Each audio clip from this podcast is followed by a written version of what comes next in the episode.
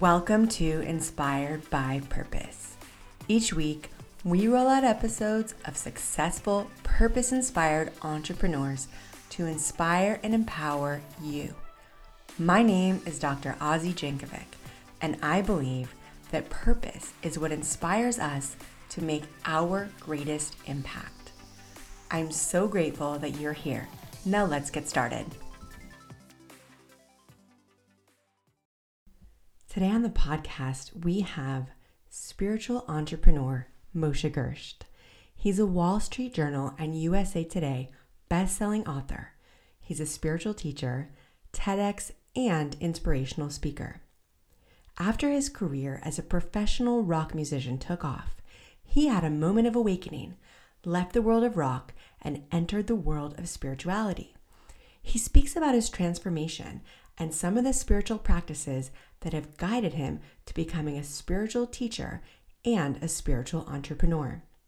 We're also going to get into some of Moshe's practical business advice, including how he wrote not one but two books and how he went about becoming a best selling author.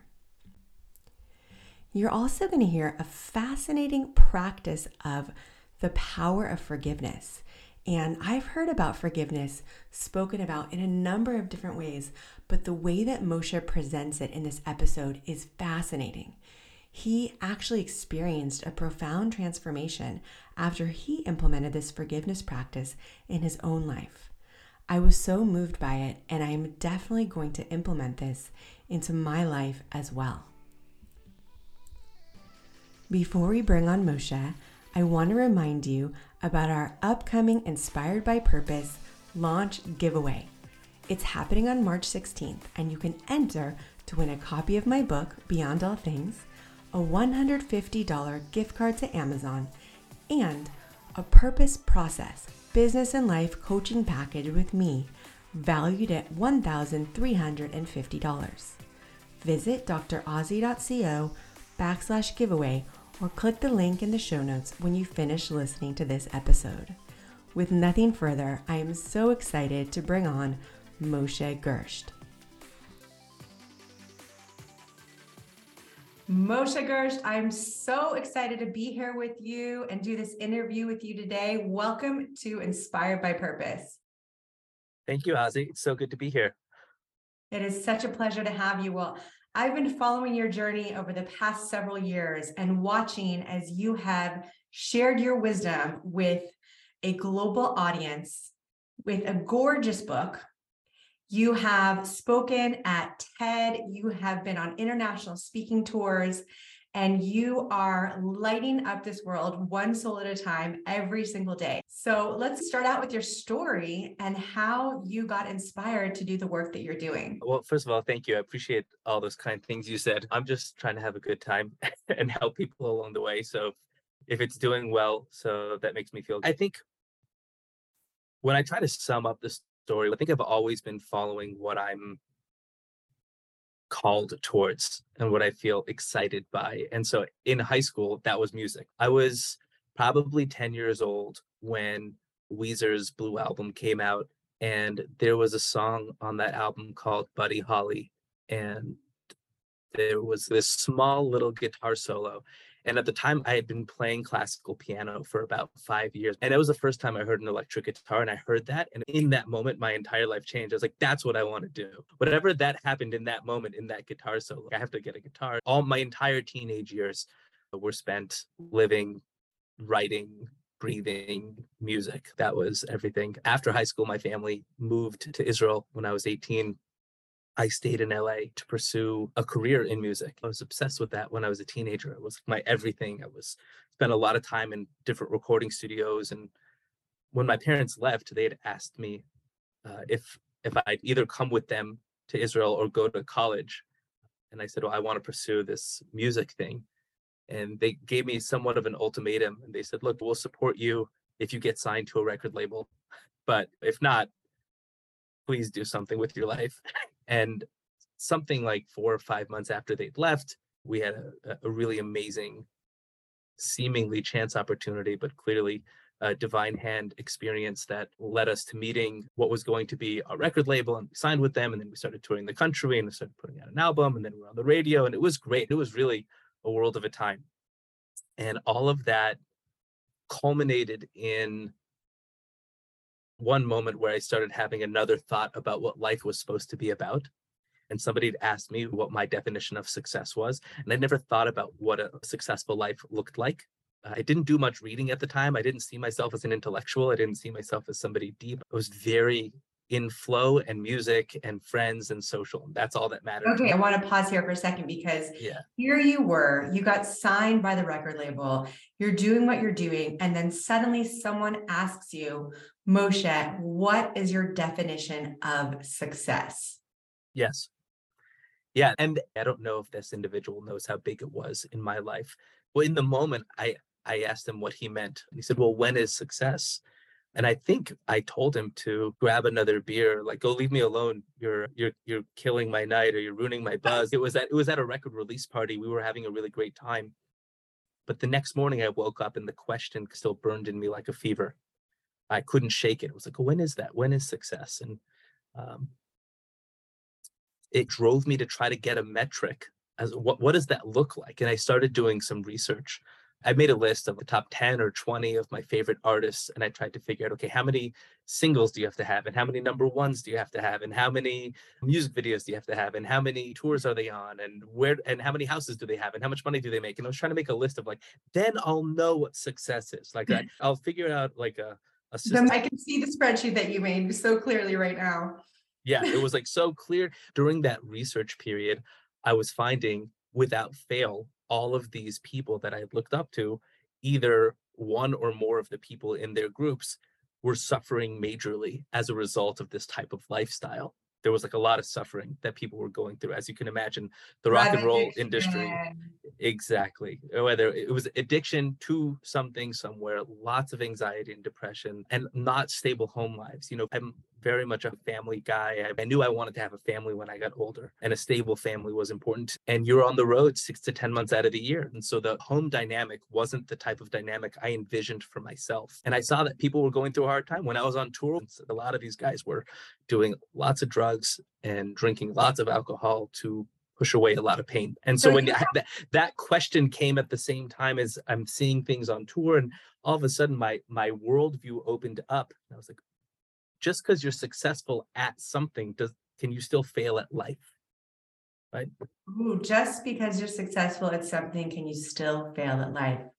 That's powerful. So you had this split screen moment where you saw yourself going down this quote unquote successful path of stardom or this other image of family life. And i have to share with our audience that i was at your home once. You and your kids were singing and dancing so loud, you didn't hear the doorbell ring.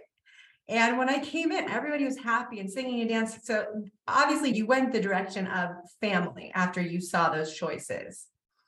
Family was the anchor behind what I saw and what was going wrong with with the career path but i was also still trying to figure out what success was and if if this path wasn't the right path so then it got me thinking broader which is what is success? What does it mean to live a successful life? Because for a decade i had spent every waking moment super obsessed with my band and my CDs and my recording and my my friends and my fans and when I left I hurt so many people. Mm. There are people mm. till this day who won't speak to me, like completely mm. cut me out of their lives. And so that was like a very hard decision. And it wasn't that the other side was clear, it was just one side was not the right path. The other side was open to a new reality. And I very much felt guided that that was the right thing for me. It felt like I had my own personal exodus moment.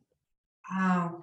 So you closed the door on a decade of your life on a specific dream that you had and you felt guided. So, what did you go on to do next? I didn't end up in India, but I did end up in Jerusalem. And like I mentioned before, I really didn't see myself as any sort of an intellectual, but I didn't even read. Like my teenage years was mostly video games and guitars. And so I came and it was the first time that I wasn't in school because I had to be in school. I wanted to learn about life.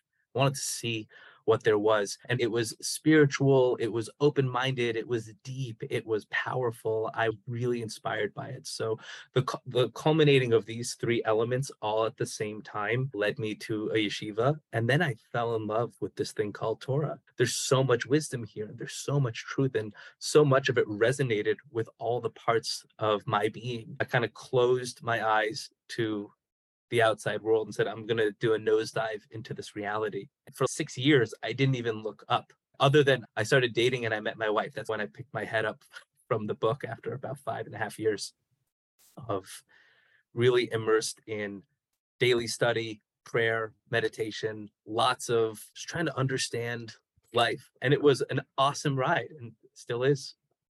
Wow. Yeah. Well, about a year or two after I got married, went through my own kind of breakdown to breakthrough experience. Having children, some of the most gratifying elements of my entire reality. And at the same time, I don't think I was prepared to be a father mentally and emotionally. It like it threw me. But for me, I, I went through a dark period for a couple years where I was all day involved in study. I would go out and I would teach, and then I'd come back and I'd feel some version of a depression. I'd feel like a failure. I'd feel guilt, and I didn't even know why. I went through like a challenging time.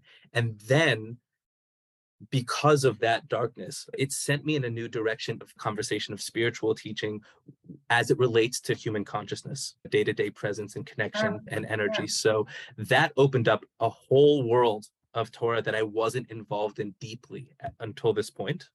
I, I hadn't heard that part of your story. And if you're okay with it, I'm interested to pause here and delve into that a little bit more. I've had so many mental health challenges, and I can see in my own life how they've been very instructive for me and even motivating for me, as difficult and challenging as they were. And I'm curious to hear more from you if that's a similar experience and how that changed your trajectory. I appreciate the sensitivity. And the moment that stands out brightest is there was one Friday night we were having dinner, my wife and I, and the kids were asleep. And I remember looking at the wall of books that I had, and it was this overwhelming moment. And I started crying, and I didn't even know what happened. It wasn't a thought. Everything at once came crashing. I didn't know why I was feeling that way.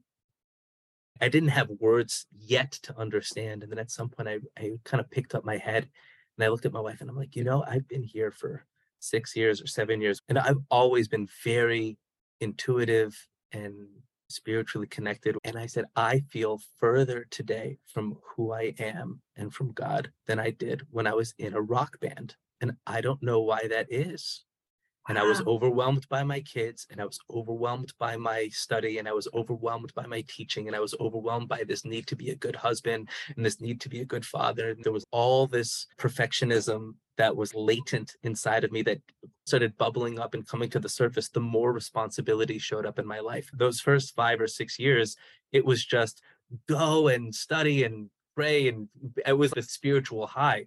And then your feet hit the ground and so you're taking care of people in your home and people in your community and there's a lot going on and there's tremendous amount of expectation and responsibility i didn't know i had all these parts under me that were trying to keep the world up for my default is i'm going to make things safe for others um, mm. and there was a part of me that got pushed down like in a deep way Wow. I think for our listeners who may not be familiar with traditional Judaism and Jerusalem, to me, it sounds like 180 that here you were young and single and traveling in the world of rock and roll and freedom and this culture where there are really no rules. And then you're transported into the world of orthodox strict orthodox judaism where there are dress codes and rules for almost every single thing that we do. And there you were with responsibilities with kids and and and living in this foreign country. And you had these perfectionistic tendencies. And it sounds like a lot it was a lot. It was extremely overwhelming. When you're in the darkness, it's just dark, right? Mm-hmm. You don't, you have all the right ideas in your head, but until they're translated into your conscious awareness, so they're just ideas in your head. They're what you want to be true, but they're not how you experience the truth of reality. Um, and so that sent me on like a deeper, like a deeper dive and a deeper path, trying to get to the depth of understanding the metaphysics of reality, the metaphysical aspect of ourselves, and then how that related to modern psychology and new age spirituality and see what's the language that we use today. We've been humans for a long time. And so we've been trying to work this out, right? All of religion and spirituality is trying about unlocking the human experience. And so it was a great and exciting time once I was able to come to that place, coupled with a lot of support from my wife, great therapists, great, great mentors and people surrounding me in my life. Those couple years really opened things up. And then not long after that. So this was the, over the period of a few years where you were sorting things out, making this next transition. Yes. With the help of your wife and a therapist and going through a process. Yeah, yeah, completely. This was not, you know, oh, I woke up, I had an epiphany, and now I know what the next step is. I look at it as I've had three real awakening moments in my life. Like going from the band to yeshiva was awakening number one. And then at some point during this darkness, I came out the other side with like a second level. I woke up and I've been in Israel for 10 years. And I I had all this access to this amazing wisdom plus my own personal transformation that I've had, but still my my idea of what life was going to look like for me, I, I kind of thought that I was going to be teaching small rooms of 15, 20 people at a time. Didn't know that I was going to be writing the types of books that I'm writing now. That wasn't the plan. I mean, it was the plan, but it wasn't my plan. You weren't conscious of that plan yet. That's right. What had happened was, I think one of the main shifting moments was I went back to LA. It's a little after 10 years after I had left it. And my intentions on going back was try to make peace and resolution with my band members who were kind of like my brothers, right? When I had left. Mm-hmm. And that was a disaster. I either couldn't reach people or people ghosted me, not responding to me, messages, emails, whatever it was. But you went back and you made your effort. I did, and th- there were a couple conversations that happened during that trip, which were, although rather challenging and painful, were very liberating. When I came back, it almost felt like I had a, a new lease on life. Like you know, when you go and you try to make amends with with people and try to come to peace, um, there's a certain self forgiveness that happens there also because you've done your side, and I'm sure there's still work to do. But at the time, I really felt clear, and two weeks later or three weeks later, there was this really big opening that happened in my life because I had walked through this fear of, you know, if you're a perfectionist on any level, so you really care about how people look at you. So, especially people close to you. So, I just went through the experience of realizing, oh, so that's what happens when the closest people in your life all hate you. Right. That's what I just eh, like. I mm-hmm. went back and I felt, oh, it's 10 years later and the cut still felt as real as yesterday. And so well, I went through. That sounds really painful. And I see that as our biggest fear, which is isolation, and isolation is death. That is a really, really challenging space to be in. Yes, it was painful, but it allowed for a certain kind of ego death, right? Meaning, the more you need from the world to validate your existence, the less you really exist. Really, just an extension of the world and what they think of you and what the world perceives of you. But the less you need that, the more you can surrender that and let go of that and truly embody yourself and all that you are. So the more the light of who you are begins to shine because it's not there. So you have to let the shell of who you are die to let the truth of who you are live. And going through that experience was an element of that kind of ego death where that falls away.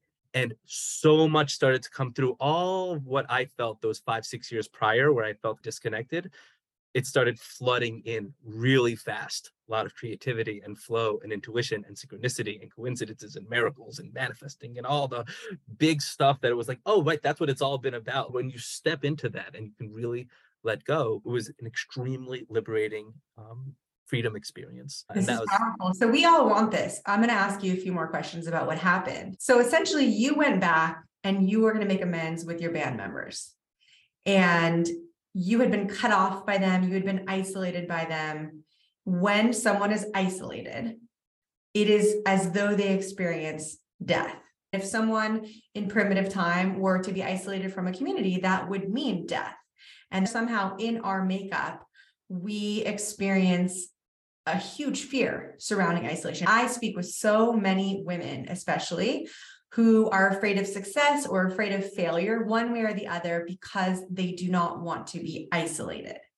Right. And what I heard you say is that somehow by letting go of that, you did something, you let go or you made peace, and that opened you up to this whole new spiritual plane.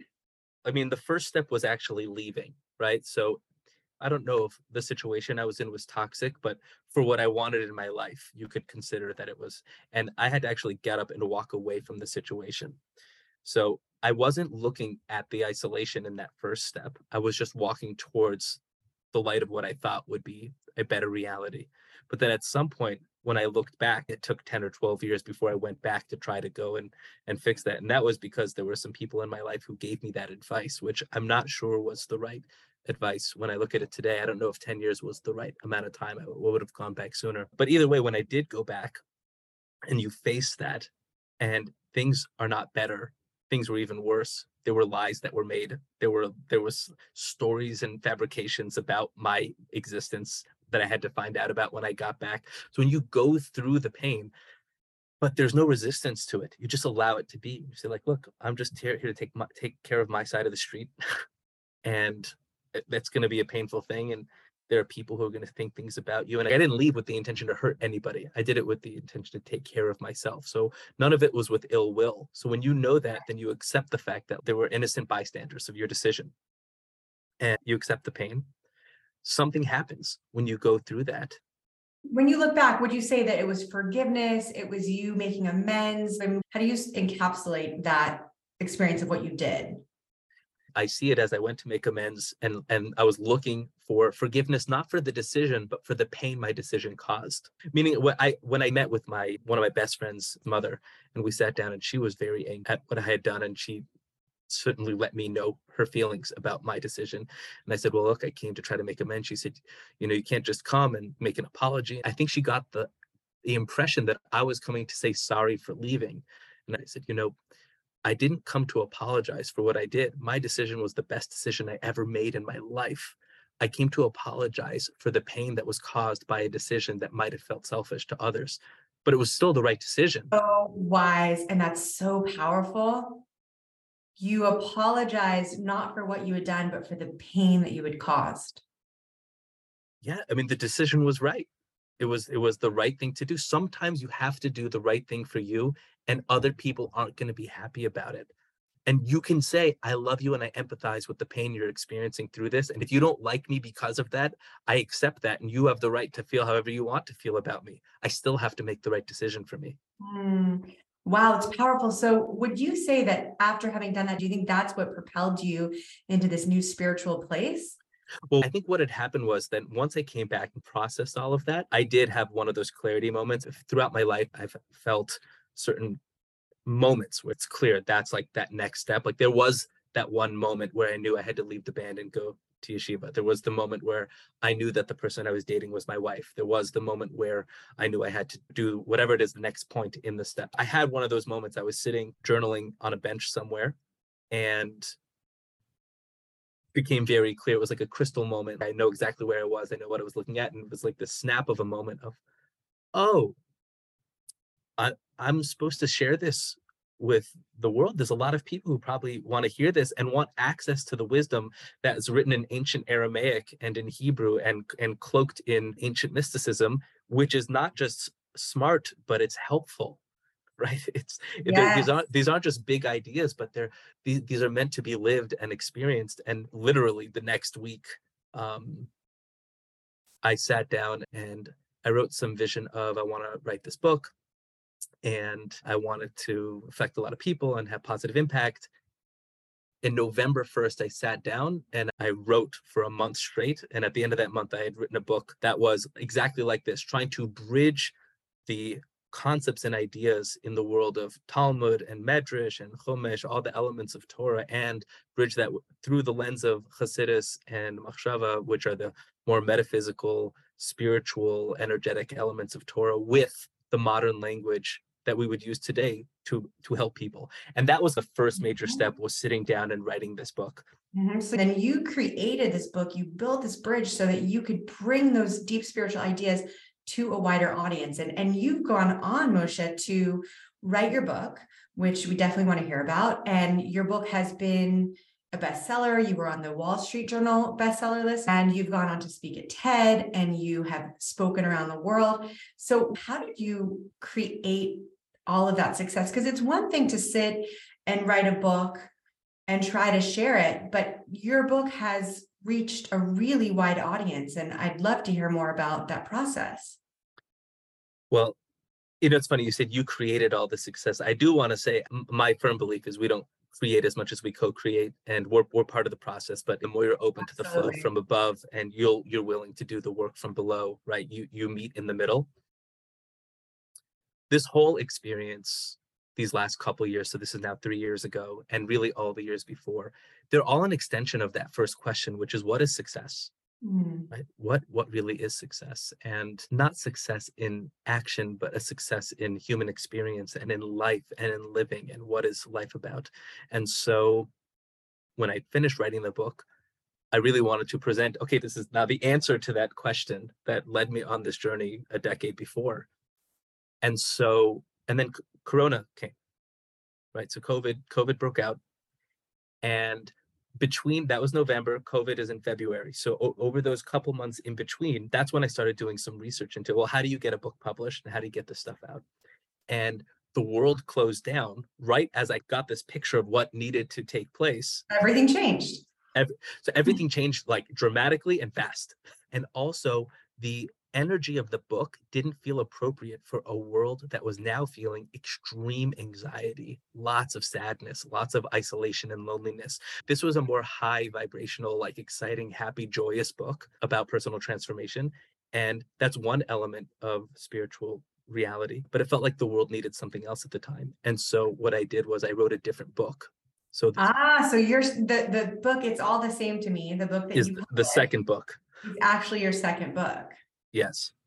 So I wrote It's All the Same to Me during the first six weeks of COVID because I felt like the, the, the world needed a different message, needed something else to help people in the here now, which was how do you how do you stay afloat in when reality looks chaotic? How do you find order in the chaos? How do you stay knowing when there's a world of doubt? How do you stay loving when there's so much fear? There was a lot of that that felt needed and important at the time. Mm. So now to answer your question directly, how do, how do you go from now I just wrote a book to bringing that out in the world? Right, because we have so many listeners who have incredible ideas. Some of our listeners have even started to write those ideas or have written books. And I would love to see as many of our listeners have the success with their books that you've had with yours. Yeah, as would I, by the way. Every everybody who wants it should have it. If you have something good to offer the world, we want you to succeed. Yeah. Um, so I think the first, like, the first thing is positive, positive, positive, positive. I, I think it's both a natural inclination as well as the gift of the nurture that I had. Really, both my parents lived with a lot of positivity. And so the idea that I could do something that that's the starting point. I think that for everybody who's listening, if you have an idea and you want to do something, you got to really, really know that you can. It's not like a belief that maybe you can, like you can do this. Like that's got to be the set point. And once that's the set point, so then things start to unfold because if you doubt even your ability before it gets going, you can do everything that someone tells you to do, but you don't believe in it enough. If you don't really know that it's possible, which really has to be a knowing, not just like a, a flimsy almost belief in maybe this can happen but like i know i can do this or at least you have to say i really want to know i can do this. That you have to know what you know and own it. Like what do you know and own that that's true and try to be i know what i know i know what i want and i'm capable and willing to learn whatever i need to do to get there. Yeah. Yeah yeah. Then I d- did what hopefully anybody will do which is use the university of youtube. Anything that you're looking to achieve, someone has probably done it first and made a video about it and has listed out all the steps ahead. Which, if you're listening to this, that means that you're doing that right now to some degree. You're listening to people to try to get that information. But that's what I did. I enlisted myself in that YouTube schooling, and I spent in the beginning three to four hours a day, which was an absurd amount of time for someone like myself who like i didn't even have a, a, smartphone three years ago i did not have any social media until three years ago nothing no no facebook no instagram no youtube no linkedin no nothing and i wanted to figure out well how do i bring this message to the world and thank god we have google and youtube that is an incredible resource like just an incredible resource it's there so i just started typing in how, you, how do you get a book deal? And then it gives you all the different reasons. Should I get a book deal? What what is self-publishing? I've never heard of self-publishing before. Now I'm hearing all this new language. What is self-publishing? How does that work? Right? Is there something in between self-publishing and a publishing deal? Right? Oh, you need an agent. What is an agent? How does agency work? Right? How do you so, get an so agent? So you did all this work and this research, and then was what at, at what point did you did you start the process? What process did you and then commit to and go through in your book journey? So practically what I found was number one, the very first thing that you see everywhere is you have to have a platform. You just you just need to have a platform. So that's getting yourself up on on social media or having a newsletter or both. The, the more you can do, the better. But certainly find yourself in a place where you can start giving over your message before you've tried to put out a product. It's really give, give, give, right? 90, 10 is how I'm always thinking about so, it, which uh, is but you're giving. I, I want to give you more than I've ever asked. I want to give you mm-hmm. nine life-changing pieces of information before I even thought about asking for your email, right? So before you start collecting followers and email addresses and all these things that are, you want to turn into business, you're it's always focused, which I'm here to help you. I'm not here to look good. I'm not here to sound smart. I'm here to be helpful. So how can I showed up? You showed up online, you showed up on social media. Suddenly you're on social media for the first time. I remember you were making videos. We made a video together in that beginning stage and mm-hmm. you interviewed a ton of people. You showed up, you started creating content. So I did so much that failed in the process, which were all successes because they were really part of the road to getting to where it was. Like some videos were getting thousands of views and some videos would get 10 and it didn't matter you have to create and try and explore and find your place where it's like this is where the message gets across the clearest and the loudest personally with it's all the same to me. I decided to self-publish. I thought it was the more effective way of getting to the most people the quickest. When you go with a regular publishing house it's minimum 12 to 18 months from when you sign the contract to when the book comes out into the world. If you self-publish it can come out immediately. Getting a publishing deal requires going through an agent I didn't have an agent, and getting an agent could take anywhere from six months. It's not a given that you'll even get agency. So I didn't want to wait. I wanted the book to come out. And I knew that if we did well with the book, so it'd be easier to then subsequently get to an agent and then get to a publishing house and reach a broader audience. Um, so it was self published. And then it was okay, well, what's the best strategy to get this into as many hands as possible? So a lot of people, a lot of people ask me, how do you make a bestsellers list? Right? That's a really big one. How do you get on a list? So there are four lists that are really possible to a self-published author. If you want to go the publishing road, it's a different conversation. I'm happy to have it with people. But you've got Amazon, right? Bestsellers. You've got Barnes and Noble bestseller, and then you've got USA Today and the Wall Street Journal. I do not believe you can make it on the New York Times list as a self-published author, but I'd be glad to hear otherwise. And if anybody knows and wants to let me know of a self-published author that got their book there, that'd be interesting to me. Well, so each one has their own kind of entry point in terms of how you make their lists. Amazon and Barnes and Nobles are, are a bit easier. You can kind of sub category and get into a certain niche market and you can sell a smaller amount of books to make it onto those lists.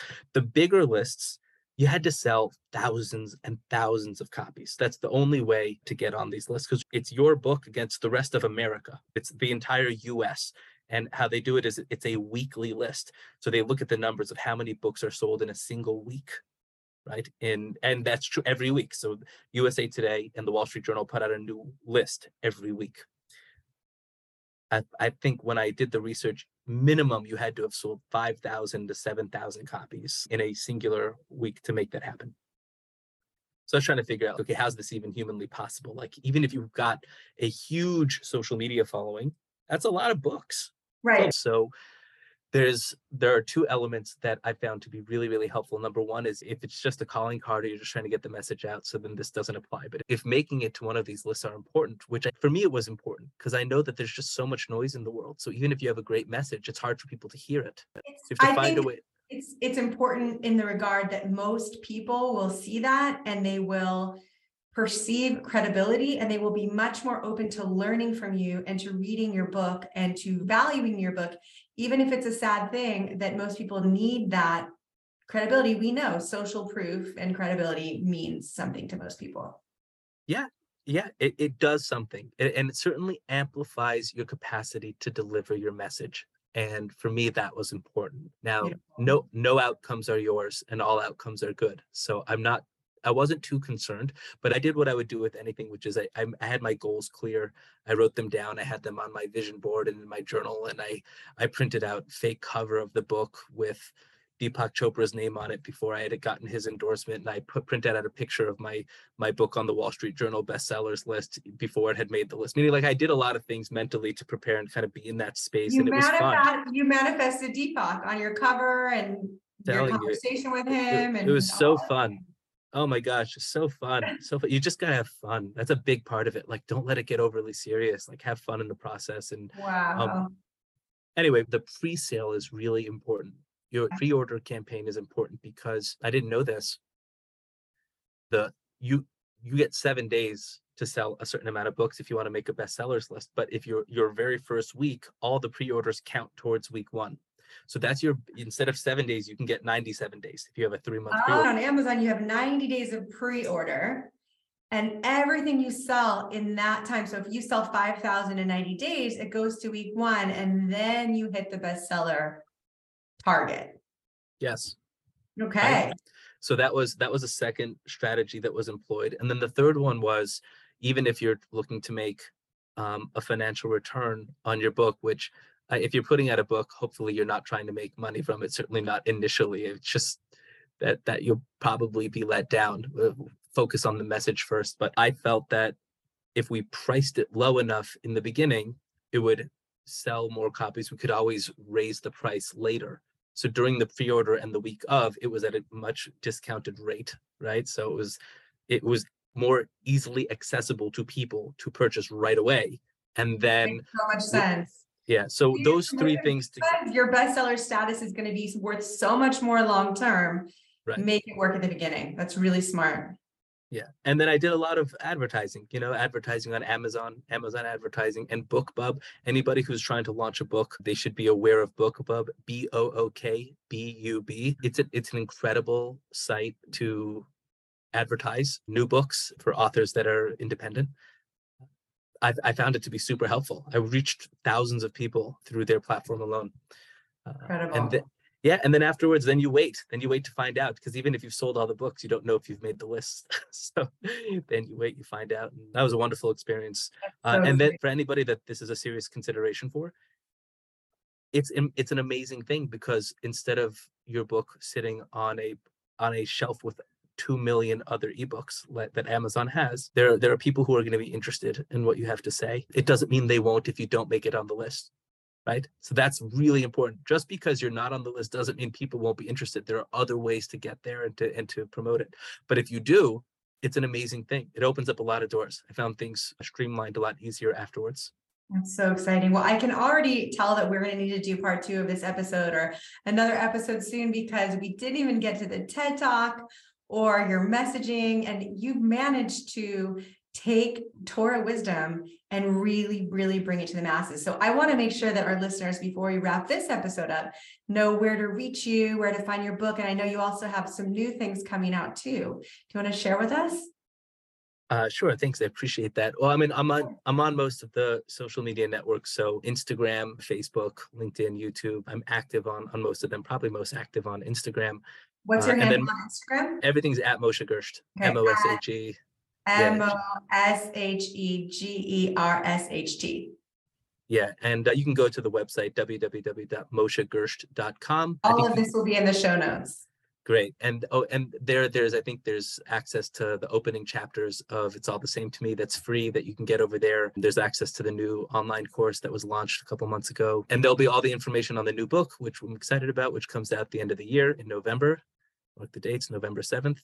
November 7th. All right. That's so exciting. Yeah. What's the new book going to be about? The new book is called The Three Conditions How Intention, Joy, and Certainty Will Supercharge Your Life. And it is the first book that I wrote in this part of the story. So people will be able to see what came first. All right. We finally made it post COVID. We're ready for the joyful book. Yeah. I'm excited for it. Well, Moshe, thank you so much for joining me today. It's been um, such such a privilege. Okay, the pleasure is mine always, and wishing you and everybody who's listening lots of blessing. Thank you.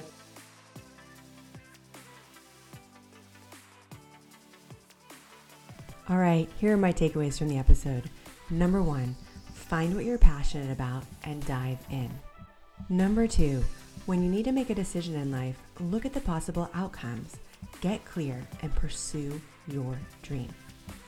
Number three, out of darkness comes light. Everyone struggles, and there is always hope. Number four, forgiveness. You can apologize to people for the pain that you've caused them, even if you've made a decision that is the right one for you. And number five, when you're pursuing a goal that's creative or in business, find out what you need to make your dream a reality. Learn it and believe that it's possible. All right, everyone, thank you so much for being here. If you enjoyed this episode, share it with a friend, and don't forget to enter the big giveaway by clicking the link in the show notes. To connect with Moshe, our guest, or to connect with me, you can also check out the show notes and be in touch. Thanks so much for being here, and we'll see you next week.